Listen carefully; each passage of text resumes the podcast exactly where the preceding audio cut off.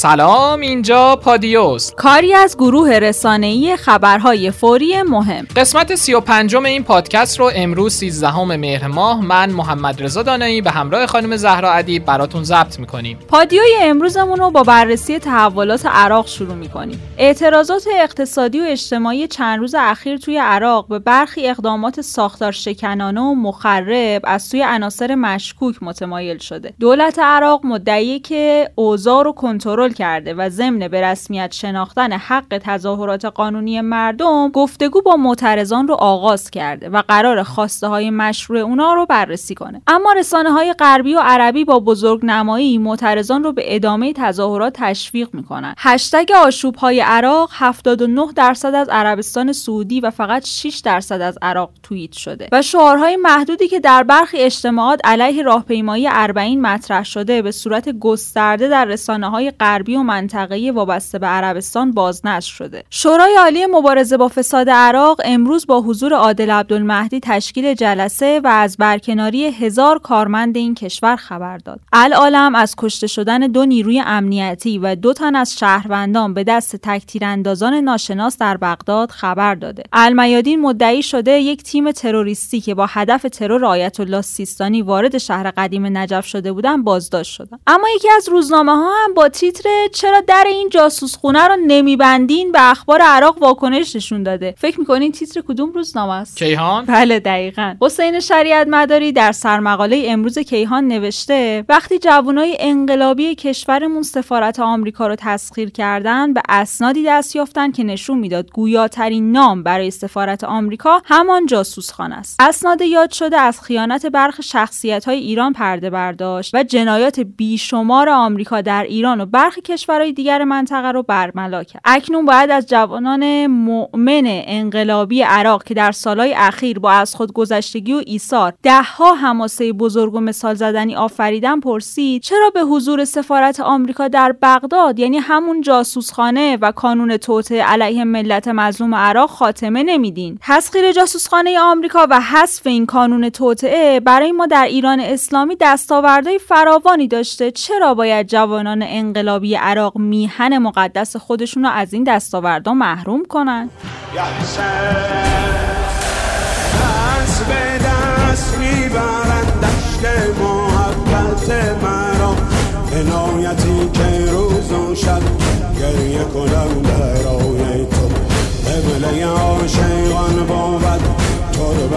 صفای همزمانی این تظاهرات با برگزاری راهپیمایی اربعین جهتدار بودن این اعتراضات رو تقویت می‌کنه. خب چند خبر مهم اربعینی رو هم با هم دیگه بشنویم. رئیس قرارگاه اربعین حسینی در مرز چذابه خوزستان با توجه به ناامنی هایی که در کشور عراق به ویژه در شهرهای نزدیک به مرز چذابه رخ داده به زائرین اربعین حسینی توصیه کرده که سفر خودشون رو به کشور عراق تا 48 ساعت آینده به تأخیر بندازن. همچنین تردد زائران خارجی بجز اتباع عراقی از مرز چذابه در ایام اربعین حسینی ممنوعه. منابع آگاه خبر منتشر شده در برخی منابع خبری مبنی بر اعلام حکومت نظامی در نجف اشرف رو تکذیب کردند. سامانه سماح به بیش از دو میلیون ایرانی که تا به حال جهت حضور در مراسم اربعین ثبت نام کرده بودند پیامکی رو ارسال کرده و نوشته که نسبت به حرکت به سمت مرزها عجله نکنین تعرفه مکالمات برای زائران اربعین چقدره؟ آذری جهرومی در اینستاگرام خودش نوشته که امروز تونستیم با طرف عراقی به توافق برسیم و حدود 600 تومان تعرفه مکالمات رو در هر دقیقه کاهش بدیم. پلیس ایلام هم گفته که بدون گذرنامه به مهران نیاد. سجده به کربلای تو بیشتر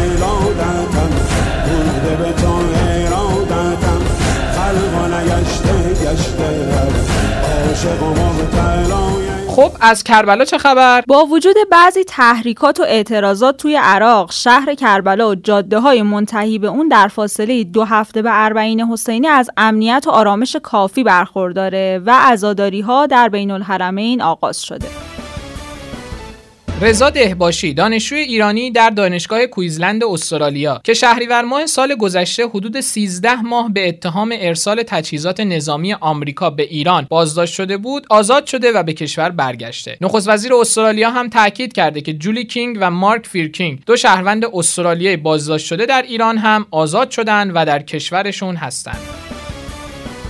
یه خبرنگار زن روس توی ایران به اتهام جاسوسی برای اسرائیل بازداشت شده. به گزارش اسپوتنیک، سفارت روسیه در ایران از بازداشت یولیا یوزیک، خبرنگار روس در تهران خبر داده و دیپلمات‌های روس در حال تلاش برای روشن کردن جزئیات این قضیه. سخنگوی وزارت خارجه کشورمون اعلام کرده که خبرنگار روس بازداشت شده در تهران به زودی آزاد میشه.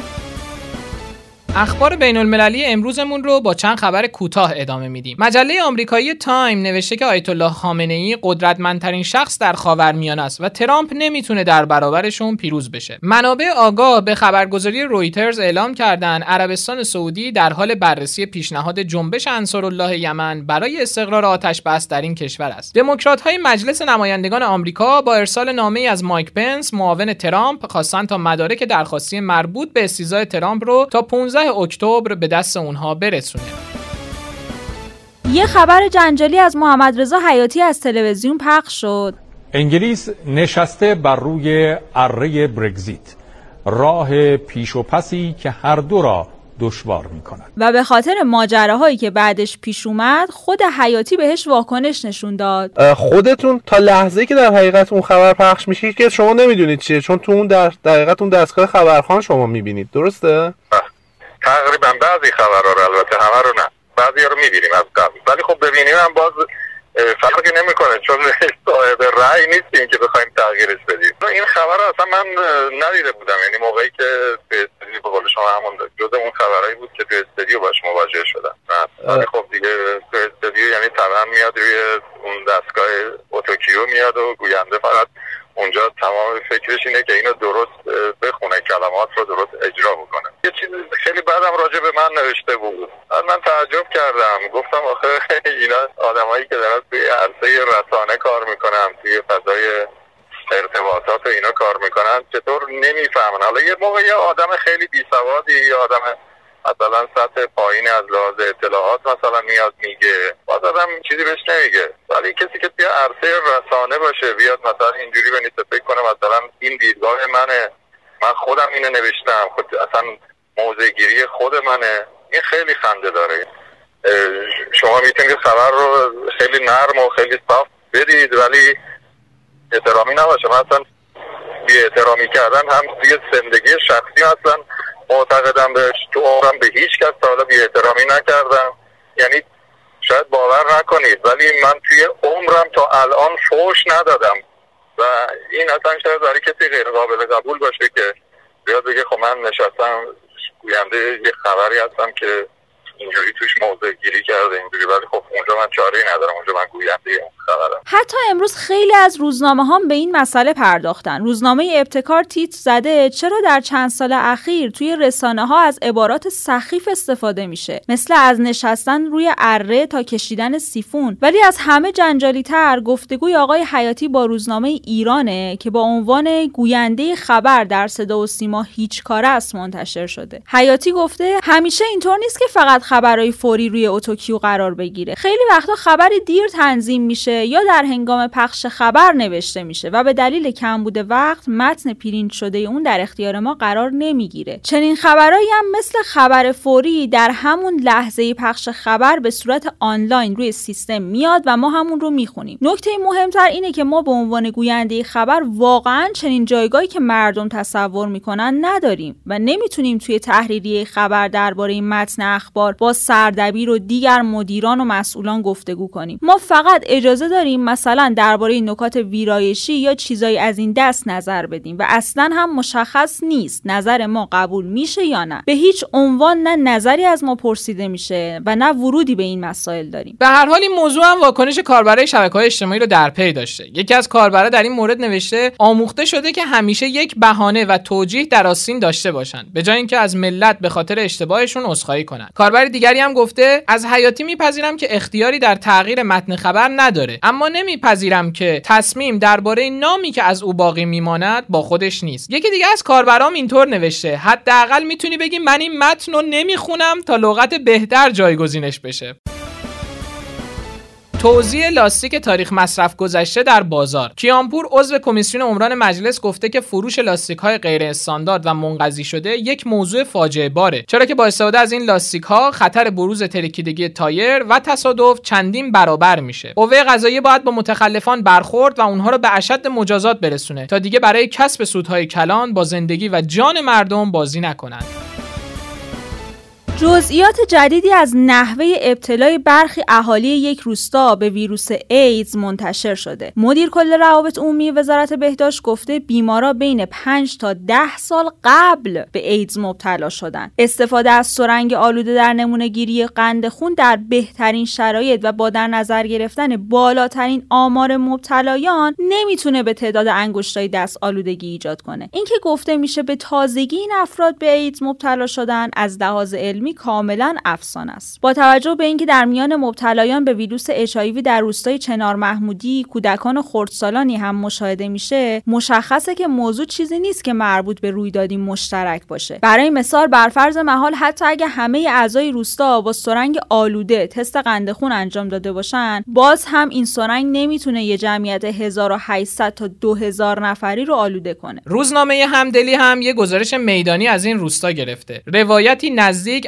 مسلخ جان و آبرو. نویسنده گفته صبحگاه به روستا رسیدیم. یک فرعی و بی هیچ نام و نشانی. نقشه اما می‌گفت اینجا مقصده. همه جا به شکل غریبی سوت و کور و خانه های خشتگلی از جنس فقر و محله هایی که جای جای اون رو گرد غم و افسردگی فرا گرفته بود. چندی بعد بالاخره جوانی به سمتم اومد و پرسید دکتری؟ گفتم خبرنگارم. از اون حال مردم رو جویا شدم. گفت با من بیا. مردم در بالا دست روستا جمع شده بودند. جوان از ماشین بیرون اومد خطاب به اونا گفت خبرنگاره. و در چشم به هم زدنی خودم رو در میان مردم و صدای شیون و فریاد دیدم. حرفشون این بود که به رسانه بیاعتمادن. چند روز پیش گویا خبرنگار صدا و سیما به اینجا اومده بود برای تهیه گزارش و مردم از دروغ پردازی ها در مورد اونا گله داشتن. چند دقیقه طول کشید تا به هر شکلی که بود تنش ها آروم بشه که ناگهان جوون پریشان حال و خشمگینی که تصور می‌کرد مسئولی به اونجا اومده با مشتای گره کرده به سمتم حمله ور شد و فریاد زنان می‌گفت مادر مرد حالا اومدی؟ جوان روز قبل مادر بیمارش رو به خاک سپرده بود. پدرش با چشمانی پر اشک جوان رو آروم می‌کرد که گفت این آقا خبرنگاره و برای ما اومده. اون طرف مردی میان سال به سراغم اومد و سخنش رو اینگونه آغاز کرد. ما همین حالا هم همگی مرده ایم. آقای خبرنگار و دیگه چیزی برای از دست دادن نداریم. می‌گوییم و تو بنویس. فقط دروغ ننویس.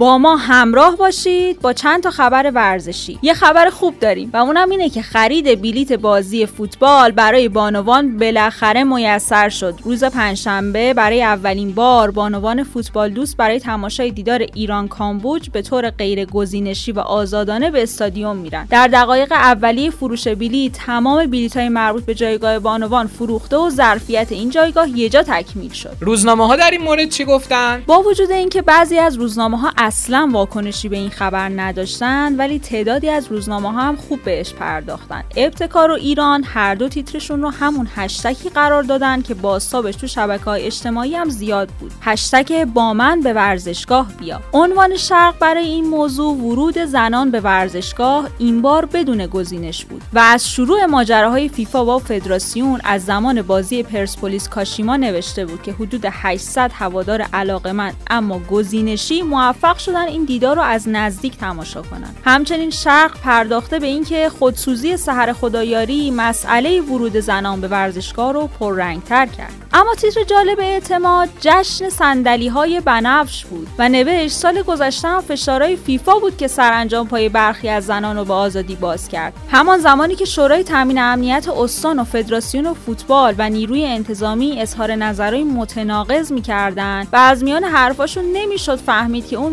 مجوز موعود صادر شده یا نه. نتیجه نظارت محکمتر فیفا و فعالیت زنان در شبکه های اجتماعی تبدیل شد به تصویر بلیت این بازی و, و نوشته هایی که در دو روز گذشته شبکه های اجتماعی رو تسخیر کردن مثل 36 سالمه و برای اولین بار بلیت خریدم برم استادیوم. تمام سالایی که فهمیدم فوتبال چیه آرزون بود بتونم برم استادیوم و تیم ملی رو تشویق کنم. خیلی دیر شد ولی امیدوارم تداوم پیدا کنه و نوجوانای این نسل مثل ما حسرت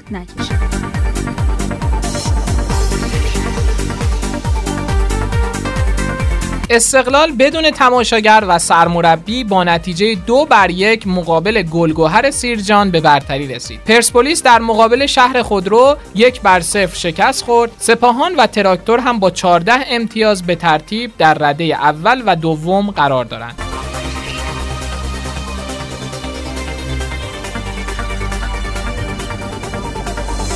مصطفوی گفته که سرخابیا مشکلی برای حضور در لیگ قهرمانان آسیا ندارن. مهمترین حاشیه فدراسیون نجات غریق و قواسی به صندلی ریاستش برمیگرده. جایی که یک آمریکایی به یک باره به ریاست رسیده و با وجود نداشتن شرایط قانونی مدت هاست این سمت رو در اختیار داره. با توجه به دو تابعیتی بودن نوری وزارت ورزش و جوانان در این زمینه فعلا سکوت کرده. سارا بهمنیار جواز حضور در فینال ششمین مرحله لیگ برتر کاراته وان 2019 در مسکو رو به دست آورده. نخستین لیگ فوتبال زنان عربستان سعودی دیروز جمعه با نخستین بازی دو تیم فوتبال زنان در شهر جده شروع شد.